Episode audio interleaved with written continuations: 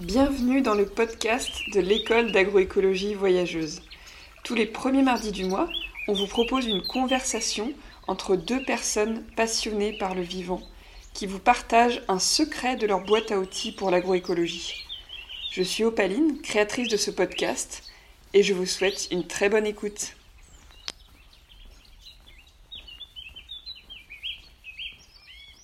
Bonjour Franck. Bonjour. Donc dans l'épisode précédent, tu nous disais que tu étais tu te considérais d'abord comme un éleveur de sol et que l'animal est un outil pour régénérer les sols tout en créant un revenu dans des conditions où les sols sont trop épuisés pour produire assez de biomasse sans apport extérieur de fertilité. En ayant à l'esprit cette vision globale que tu nous as donnée, j'aimerais qu'on rentre un peu plus dans l'opérationnel, dans le concret.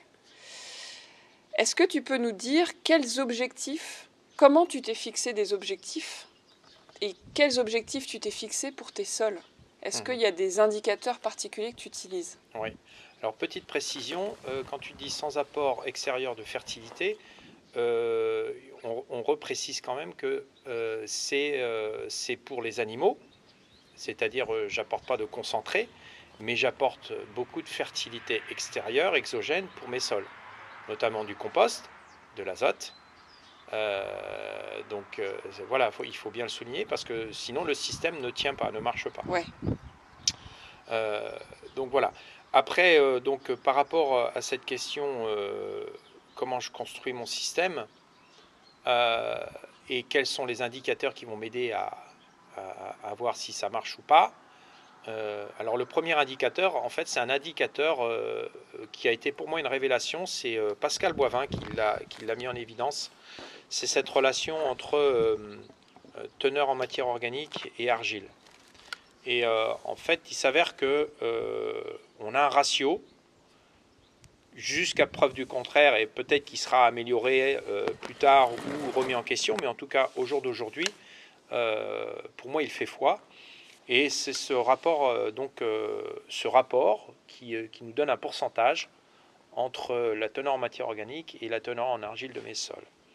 Et, et, donc, on, on se doit d'être au minimum à 17% de ce ratio-là pour considérer qu'un sol commence à être ou à avoir une aptitude intéressante agronomiquement. Je simplifie un peu les choses, mais c'est grosso modo c'est ça. Et donc, euh, Il a un nom cet indicateur si des gens veulent euh, en savoir plus? alors, euh, de mémoire, je crois pas, mais en fait, il s'appuie sur euh, une, un- un- une méthode de, de- de qualification qualitative et quantitative qui est la méthode VES, une méthode de, test, de test un peu à la bêche, où on va regarder le- la conception des agrégats du sol, comment, comment ils sont formés, leur forme, leur quantité. Et donc on, a un scoring et ce scoring nous permet de dire si on est bien ou pas bien. Voilà. Et, euh, il s'avère que quand on met en relation ce scoring avec le ratio teneur en matière organique sur agile, on, on- donc on retrouve ces fameux 17%. Donc euh, jusqu'ici on n'avait pas de, référence vraiment concrète et euh, depuis que ça s'est sorti, ben, je me dis voilà, appuyons-nous là-dessus, au moins c'est factuel. Euh, les chiffres sont simples, on peut retrouver ça très très vite sur nos analyses de sol. Euh, et, euh, et donc, donc je travaille là-dessus. Juste une petite précision, pourquoi le taux de matière organique seul, ça suffit pas comme indicateur? Ben, en fait, euh, ou, ou, ou- ou la teneur en argile, par exemple, Ouais. on peut avoir les, les deux. L'objectif, c'est de retrouver euh, une certaine forme, en, quelque sorte, le, le complexe argilo-humique. Euh, quel est le niveau euh, du complexe argilo-humique euh, dans chaque exploitation? Voilà. Et c'est ce complexe argilo-humique qui, qui est un facteur, entre guillemets, un indicateur de, fertilité de base. Vous avez, on a des sols qui ont, la, qui ont une, une certaine résilience, beaucoup plus importante que d'autres. Et en fait, c'est en, en- gros, ou, euh, ou pour la majeure partie, lié à, cette, à ce contexte ou euh, cette approche complexe argilo-humique. Donc, euh, donc voilà, l'un ne va pas sans l'autre, voilà, tout simplement. Sauf qu'en en, en on a des sables et donc on n'a pas d'argile. Et, donc, on sait aussi qu'il faut, on a la capacité de compenser pour partie, mais pas totalement, les propriétés de l'argile avec de l'humus stable pour recréer euh, ce fameux complexe argilo-humique ou l'améliorer et améliorer aussi la capacité d'échange cationique, la CEC. Et c'est cet humus qui nous aide à, reconstruire euh, quelque part euh, quelque chose qui est quand même assez bancal chez nous. Quoi. Mm. Donc, on a une chance, c'est qu'en Sologne, comme on a des teneurs en argile très faibles, l'exigence en matière organique est moins importante. Euh, ceux qui ont des teneurs en argile très fortes, qui, pour le coup, on pourrait penser euh, être sur des sols beaucoup plus fertiles, euh, ce n'est pas forcément le cas, parce qu'en fait, on, est, on doit être beaucoup plus exigeant au niveau de la teneur en matière organique pour avoir ce fameux ratio de 17%. Et donc là, c'est très très énergivore en fait. C'est beaucoup plus énergivore. À 1,5 point de matière organique, c'est beaucoup plus énergivore d'aller chercher les 17% sur des teneurs en, argile à 30%. Quoi. Voilà. Et en même temps, chez toi, c'est plus facile aussi de dégrader les sols. Alors c'est beaucoup plus facile de les mettre en, de les mettre, euh, voilà, en vrac euh, et c'est quand même plus facile de les remonter. Mais c'est des sols aussi qui sont qui sont peu stables, quoi, qui, euh, ça brûle très très vite. On est sur des, des, sables, donc, euh, donc l'humus n'est pas protégé, euh, donc ça part très très vite. D'où l'intérêt de ne plus travailler le sol pour limiter cette, cette oxydation que l'on, que l'on génère quand on travaille le sol. Quoi. Donc, et donc c'est pour ça aussi que ces systèmes-là, quand on les reconstruit, sont très énergivores pour produire, parce que en fait, euh, on minéralise deux fois moins vite. Le sol minéralise deux fois moins vite, donc fournit à la plante deux fois moins, quelque part, euh, d'azote pour la culture. Et en même temps, on en restocke. Notre objectif, c'est d'en restocker dans le sol. Et en en restockant dans le sol, le sol nous dit, ben, moi j'ai besoin aussi d'azote. Donc on en émet moins pour notre, plante, notre future plante et on en stocke plus. Donc c'est très très exigeant en fait euh, d'un point de vue énergétique et d'un point de vue azote.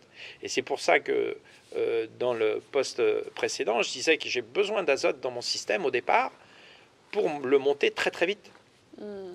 Mais on est dans des systèmes hyper vertueux et notamment avec les animaux, c'est que toute l'énergie qu'on va injecter avec cet azote de synthèse, entre guillemets, on va la transformer grâce à la photosynthèse en biomasse. Et cette biomasse, après, mm. notre job, c'est de le faire tourner, de faire tourner le flux de carbone dans notre système euh, et, de ne pas perdre, de ne pas avoir de fuite. Et dans nos systèmes, on n'a pas de fuite. C'est pas possible. Si on a 365 euh, jours durant euh, des racines vivantes dans notre système, c'est l'objectif. On n'y est pas tout le temps, mais c'est l'objectif. Et ben là, ça, ça, match quoi. C'est cohérent. Alors comment je le construis chez moi? Eh bien, euh, en fait, euh, comme je suis, j'ai des grosses difficultés à produire des couverts après mes cultures céréalières, quand j'en fais. Euh, parce que le climat fait que quand on a plus de 40 degrés, 45 degrés au sol, sur des sols qui sont, qui sont pas encore en place et donc qui ne sont pas protégés par des résidus, en fait, ça stérilise tout. Et les micro-organismes, euh, alors je ne sais plus la température, mais je crois que c'est aux alentours de 35, euh, de 35 degrés, c'est fini quoi. N'y a, plus rien ne se passe. Donc, donc bah, c'est qui de la poule ou de l'œuf est arrivé en premier. en tout cas, bah voilà, on prend le taureau par les cornes, on essaie, de mettre en place, en place, des choses. Et donc sur cette, certaines parcelles, ce que je suis en train de mettre en place, et encore une fois, c'est grâce aux animaux, donc euh, j'essaie d'avoir, durant 365 jours, toujours des racines vivantes. Alors on va me dire, bah, donc si tu fais des prairies, ben non, euh, je ne fais pas de prairies parce que la prairie ne vit pas pendant 365 jours. Elle, euh, elle vit, on va dire, si on, on démarre du, du 1er janvier, elle vit du 1er janvier jusqu'au, on va dire, jusqu'au 15 de juin, et elle commence à repartir après, elle est, cramée parce que le climat fait que de toute façon, elle est incapable de produire de la biomasse parce qu'il fait très sec et il fait très chaud. Et ça sera de pire en pire. Et les amplitudes seront de plus en plus fortes. Donc, on sait aussi que ce n'est pas la prairie qui résoudra 100% des problèmes. C'est sûr et certain. Moi, j'en ai la certitude. Euh, et donc, et puis elle va repartir, on va dire, euh, chez nous aux alentours du 15 septembre pour repartir en vert et reproduire de, la biomasse jusqu'au 31 décembre. Mais voilà, donc il y a une grosse période là où il n'y a rien. Et bizarrement, c'est la période où l'offre de photosynthèse est la plus forte. On est en plein été. Le soleil euh, nous dit bon bah ok, vous faites pas mal de conneries euh, avec votre réchauffement climatique, mais moi, euh, moi je continue à, produire de l'énergie quoi. Donc quels sont les végétaux qui peuvent Donc après quels sont les, les végétaux qui peuvent nous, nous aider à monter le système?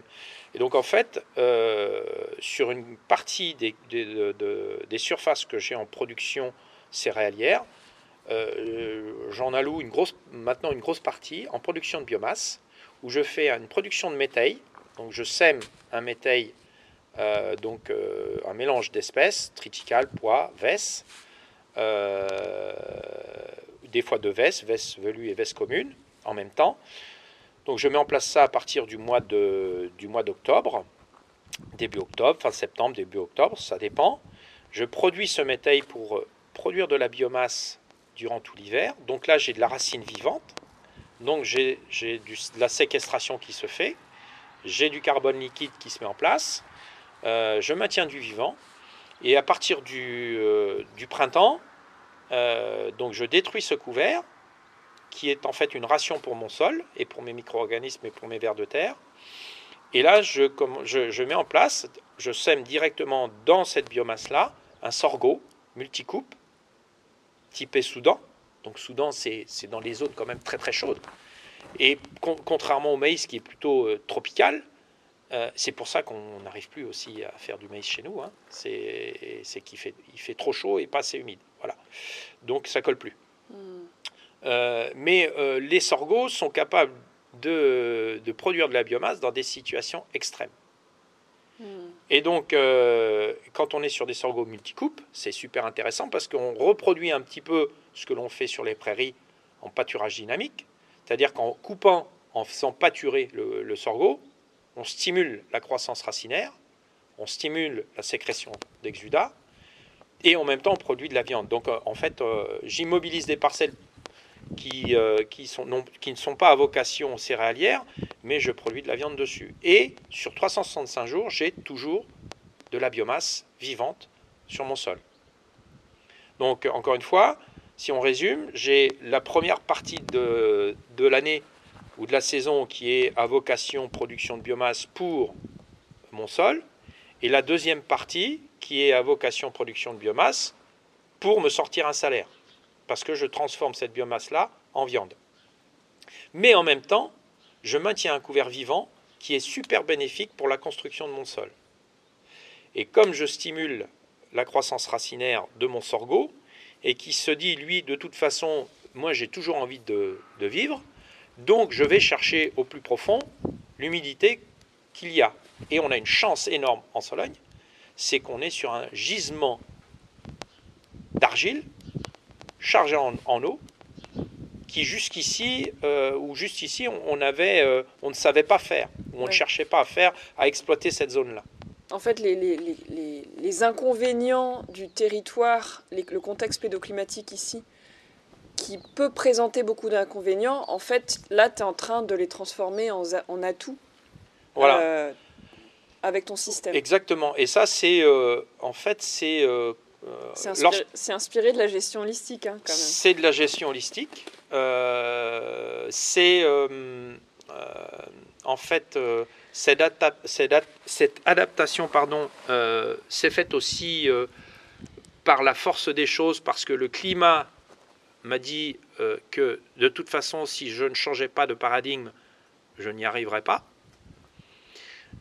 et donc, pour ça, il faut le construire, comme tu disais, sous un format holistique. C'est-à-dire que, en fait, tout est imbriqué dans le système pour que ça marche. L'homme, l'animal, le sol, et que l'un ne va pas sans l'autre, euh, et que, et que c'est ce schéma-là que moi j'ai pris aujourd'hui, que je pense être intéressant dans mon système de production. Il y en a certainement d'autres, mais, euh, mais vraiment pour avoir cette vision globale de l'exploitation et toujours avec cet objectif de fertilité, c'est ce qui m'emmène donc l'amélioration de la matière organique dans mes sols, c'est ce qui me fait voilà c'est ce qui m'emmène. Et puis, bah, j'utilise plusieurs chemins pour y arriver, euh, mais en ayant toujours cet objectif équilibre, euh, gestion de l'énergie, euh, captation de cette énergie pour transformer de la biomasse et, avoir du carbone, pouvoir vivre de ce que je, de ce que je produis. donc aujourd'hui, qu'on soit bien clair, c'est que si j'avais que la ferme, je ne vivrais pas. Donc, euh, formateur à côté. Je suis formateur à côté. Euh, mais euh, je sais aussi que si, je, si je veux vraiment demain en vivre pleinement, c'est par cette voie-là qui va, qui, que, que j'y arriverai. Voilà. Et, et, grâce à ton autre métier, tu peux t'autoriser à expérimenter aussi. Exactement. Et donc c'est pour ça que c'est il faut être aussi très prudent dans ce que l'on dit parce que j'accepte, j'accepte de, au départ de ne pas forcément euh, euh, gagner de l'argent sur ma ferme, euh, parce que je mets en place un système.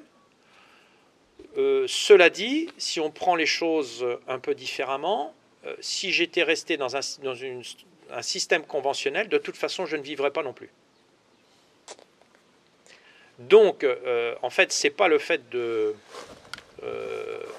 d'avoir un travail à côté qui fait que ça m'aide, en fait, ça, c'est mon ça, ça m'aide à, à, me nourrir intellectuellement et, et euh, humainement, et bref, voilà. Euh, et ça nourrit ta réflexion sur la ferme Et ça nourrit ma réflexion sur la ferme, mais de toute façon, quand on n'a que 70 hectares, on ne peut pas faire autrement que d'avoir deux métiers, quoi. Enfin, en tout cas, euh, dans mon contexte ici, voilà. Il y a des structures qui, avec 70 hectares, y arrivent parce qu'ils sont dans des systèmes très intensifs et c'est ce bémol-là qu'il faut vraiment, où il faut insister, c'est que, euh, enfin, ils, y arrivent tout juste, parce qu'en fait, on est sur un apport énergétique extérieur qui est énorme et qui est mmh. très dépendant, en fait, de la source fossile, mmh. La source énergétique fossile. Et, en fait, euh, si on n'intègre pas ça dans notre gestion listique au jour d'aujourd'hui, on fait fausse route. Pour moi, c'est sûr et certain. Alors tant qu'on euh, a la capacité euh, d'aller chercher du fuel à la pompe, tout va bien avec des fluctuations du prix. mais en fait, c'est peut-être pas forcément la fluctuation du prix qui va jouer, c'est la pénurie pour mmh. aller plus loin dans le système, quoi, pour augmenter. pour être capable d'alimenter 9 milliards d'humains sur Terre en 2050. C'est demain, hein. c'est demain. Hein. Donc si je résume, en fait, tu as une vision claire qui est de, de, de, de, régénérer, enfin de, de retrouver de la matière organique dans tes sols pour qu'ils produisent de plus en plus euh, et être euh, résilient sur ta ferme, économiquement, euh, socialement, mhm. environnementalement parlant. Et ce que j'entends aussi, c'est que c'est super important d'avoir le temps d'aller chercher des informations de te nourrir pour expérimenter. Donc mhm. ce, temps aussi, tu l'as parce que tu, te tu l'as mis dans ta vision holistique, d'avoir un peu de temps.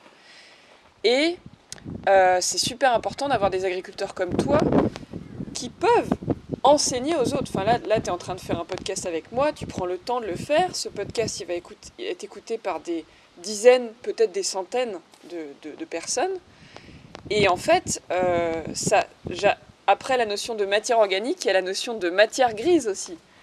Parce que toi, tu dis que quand tu superposes les productions à l'hectare, tu, peux aussi euh, t'autoriser à accueillir des nouvelles personnes sur la ferme, hmm. tout comme Frédéric l'a fait en t'accueillant dans son écosystème. Donc, est-ce que tu as envie de partager quelque chose là-dessus? Ben, En fait, euh, euh, oui, cette gestion, cette, vision holistique, euh, euh, moi j'ai trop vu, j'ai trop vu bon nombre d'agriculteurs, et il y en a encore, qui se retrouvent tout seuls sur 200 hectares, 300, 400 hectares, qui, alors, qui ont du mal quand même à, vivre de leur, de leur, business parce que, parce que le contexte fait que c'est délicat. Euh, qui, sont, euh, qui ont euh, la tête dans le guidon et qui ont aucune capacité à, à, prendre un peu de hauteur pour se dire ben, euh, là ça colle plus, qu'est-ce que je peux faire? Parce que de toute façon, ils sont condamnés de par leur investissement à générer un chiffre d'affaires, et c'est pas un revenu, c'est à générer du chiffre d'affaires pour payer tout ce qui gravite autour de son exploitation, mais sans forcément se sortir un salaire. Alors ben quelque part, euh, voilà, c'est on marche sur la tête quoi, on mmh. marche sur la tête. Donc euh, donc euh, moi j'ai pris une autre, une, autre, une autre voie, une autre piste, c'est de se dire bah, il est possible que sur des petites surfaces, en diversifiant l'écosystème dans son ensemble, c'est-à-dire aussi bien par, par la diversité biologique, par la diversité animale, que par la diversité aussi euh, de la matière grise, on va être capable euh, d'être encore beaucoup plus résilient dans le système. Et le facteur limitant, c'est l'humain. C'est la disponibilité que l'on peut avoir sur la ferme pour mettre en place le système. Et quand on a des animaux, c'est pire. Et quand on sera en phase de contraction énergétique, ça sera encore pire. C'est ça qu'il faut, faut voir. Euh, alors, euh, ça nous paraît, ça peut paraître euh, aberrant cette affaire parce qu'on a été tous habitués dans un système de, de, croissance. Donc, et, et, puis, et, et, donc, donc, on a remplacé bah, tous les aspects difficiles, toutes les choses manuelles difficiles, on les a remplacés par par de la machine et, et, de la facilité énergétique, quoi du, haut rendement énergétique. Mais il y a fort à parier de ce qu'on entend par les, des experts compétents que euh, ces choses-là vont changer dans les siècles à venir, mais ça commence déjà avec le réchauffement climatique qui, qui arrive. Quoi. Donc, euh, donc euh, voilà, je me dis que quelque part, c'est aussi quelque chose qui me fait, qui me fait vibrer.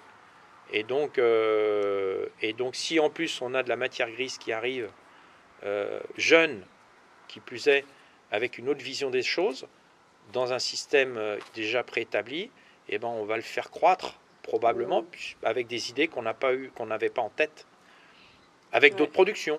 Donc cette disponibilité que tu as un petit peu dans ton emploi du temps à accueillir, à être pédagogue, à donner un peu de ton temps à des jeunes, ça t'a permis de, de, rentrer euh, dans l'école d'agroécologie voyageuse, notamment avec Pablo, qui t'a construit ton poulailler mobile. Ouais. Euh, il y a beaucoup de jeunes aujourd'hui qui veulent revenir à la terre et à, un métier euh, essentiel et qui peut être super passionnant, qui est le métier d'agriculteur, qui, est qui est plus qu'un métier, qui est un mode de vie. J'ai une question un peu euh, rigolote. Si, si tu revenais trois ans en arrière donc tu as 40, 47. 47 aujourd'hui. Donc le Franck de 44 ans, euh, tu, si tu pouvais lui parler, donc tu reviens trois ans en arrière, si tu pouvais lui parler, quel conseil tu lui donnerais? Donc celui qui s'installe. Celui qui s'installe. Qui s'apprête à s'installer. Est-ce que maintenant, en sachant ce que tu sais, tu, lui donnerais des conseils? Euh, C'est de ne pas hésiter à oser et que hum, quand on est euh, dans une dynamique, euh, euh, alors j'ai pas envie de dire positive parce que c'est, même si inconsciemment ça, ça, peut être le cas, mais de temps en temps avec des, échecs, c'est que en, en, allant dans ces systèmes-là, en fait, ce qu'on se rend compte, c'est qu'on va rencontrer des gens qui sont aussi prêts à, aller dans cette approche-là. Indirectement, naturellement, en fait, on va attirer des gens qui vont être dans la même dynamique. Donc, il ne faut pas avoir peur d'y aller. Euh, par contre, il faut préparer ses arrières. Euh, il faut avoir le plan B, parce que voir le plan C, c'est ce que je me tuais à dire aux, agriculteurs que, j'accompagnais avant d'être moi-même agriculteur. C'est quand on change de système ou quand on, quand on prévoit une rotation ou une culture, il faut avoir un plan B ou un plan C, parce que très souvent le plan A ne marche pas. Donc, euh, donc, donc voilà. Euh, et puis euh, voilà, vraiment construire avec son objectif. On a tous un objectif, un leitmotiv, quelque chose qui nous fait vibrer. Et puis, euh, et puis par contre, voilà, construire ses arrières parce qu'il faut quand même vivre de ce que, de ce que l'on souhaite faire. donc peut-être qu'au départ, des phases de transition vont être à mettre en place et on ne fera pas forcément à 100% ce que l'on aime faire. Euh, parce qu'il faut, il faut, encore une fois, il faut rentrer euh, un peu de sous pour, euh, pour la famille. mais ça se construit petit à petit et, quelque part, encore une fois, on attire vraiment les gens. et puis après, ça se trie, quoi. Ça se trie et c'est pas forcément ceux qui ne restent pas qui sont les moins bons, c'est qui ne correspondent pas forcément au système qu'on met en place mais très certainement qu'ils ont leur place ailleurs, quoi, dans, dans un autre business. Donc euh, voilà, c'est euh, donc voilà, c'est surtout ça, ne pas avoir peur euh, et, penser et penser climat, évolution du climat. Dans les projets, dans les business plans qui vont être à mettre en place dans les années à venir, s'il n'y a pas dans ce business plan l'intégration de l'évolution du climat et de la contraction énergétique, ces business plans ne tiennent pas, ne tiendront pas dans, dans un business plan euh, pour une vie. Mmh. Hein. Euh, donc des jeunes qui aujourd'hui euh, voilà, s'installent pour 30 ans de carrière, 40 ans de carrière, ça veut dire qu'on on se rapprochera des, donc, des périodes assez critiques au niveau du climat. Hein. On y est déjà, de toute façon, voilà, mais on va en manger encore plus. Si on n'intègre pas ça, de toute façon, ça, ça, ne matchera pas. C'est sûr et certain pour moi. Donc c'est ça, c'est contraction énergétique. Euh, se lancer. Euh, se lancer, multiplier les sources euh, de fertilité matière grise, entre guillemets. Donc c'est voilà. se laisser du temps pour apprendre. Se laisser du temps pour apprendre et constituer un réseau un, réseau avec des gens qui, euh, qui ont la même approche. Euh, avec qui tu vas pouvoir échanger, qui pourront euh, te donner une autre vision des choses, ouais, voilà. apporter de l'eau au moulin. Voilà. Et, et, construire, et construire son chemin en faisant bien attention à une chose, c'est que l'homme est constitué j'avais lu ça et j'ai trouvé ça génial et ça m'a permis aussi de, construire euh, euh, ma façon de faire. Euh, l'homme est c'est comme si l'homme était constitué d'un éléphant avec son conducteur. Faut se, faut se représenter ça comme schéma. Et l'éléphant, c'est toute la partie émotionnelle qu'on a en nous. Et le conducteur, c'est la partie rationnelle, c'est je calcule, machin. sauf que c'est quand même l'éléphant qui domine, quoi. Et si, on n'en rassure pas l'éléphant, jamais on avance. Jamais on avancera. Donc c'est lui dire, ben voilà, euh, il y a plusieurs chemins qui sont possibles, peut-être que le premier chemin, il va pas, on va pas y arriver. Ben, on va pas forcer avec l'éléphant, on va plutôt euh, changer de chemin. Euh, mais on y voilà, et puis la partie, rationnelle, elle est là aussi pour nous rassurer, mais pas trop non plus, parce que de temps en temps, il faut aussi la partie émotionnelle en disant, ben j'y vais, je me lance. Euh, et parce que si on calcule tout le temps, moi, si je, calculais aujourd'hui sur ma ferme, il ne faudrait, faudrait, pas, faudrait pas que je sois paysan. quoi. Donc en fait, tu. D'un point de vue rentabilité, euh, euh, enfin, direct aujourd'hui. Voilà. Si on prend une autre métaphore, c'est vraiment un équilibre entre, écouter ses tripes mmh. et, son mental. Quoi. Mmh. Oui, tout à fait. C'est un savant équilibre de tout ça, mais l'aspect humain est, est, quand même important, quoi. super important. Bon, bah merci beaucoup pour euh, ces partages. Mais non, c'est moi. C'est toujours, toujours intéressant d'échanger sur ces choses-là. Ouais. Merci d'avoir écouté ce podcast. Si vous l'avez aimé, je vous invite à le partager en taguant les agronomes, accompagné d'une phrase de ce que vous avez retenu d'essentiel de cette écoute. Je vous souhaite une très belle journée et je vous dis à bientôt.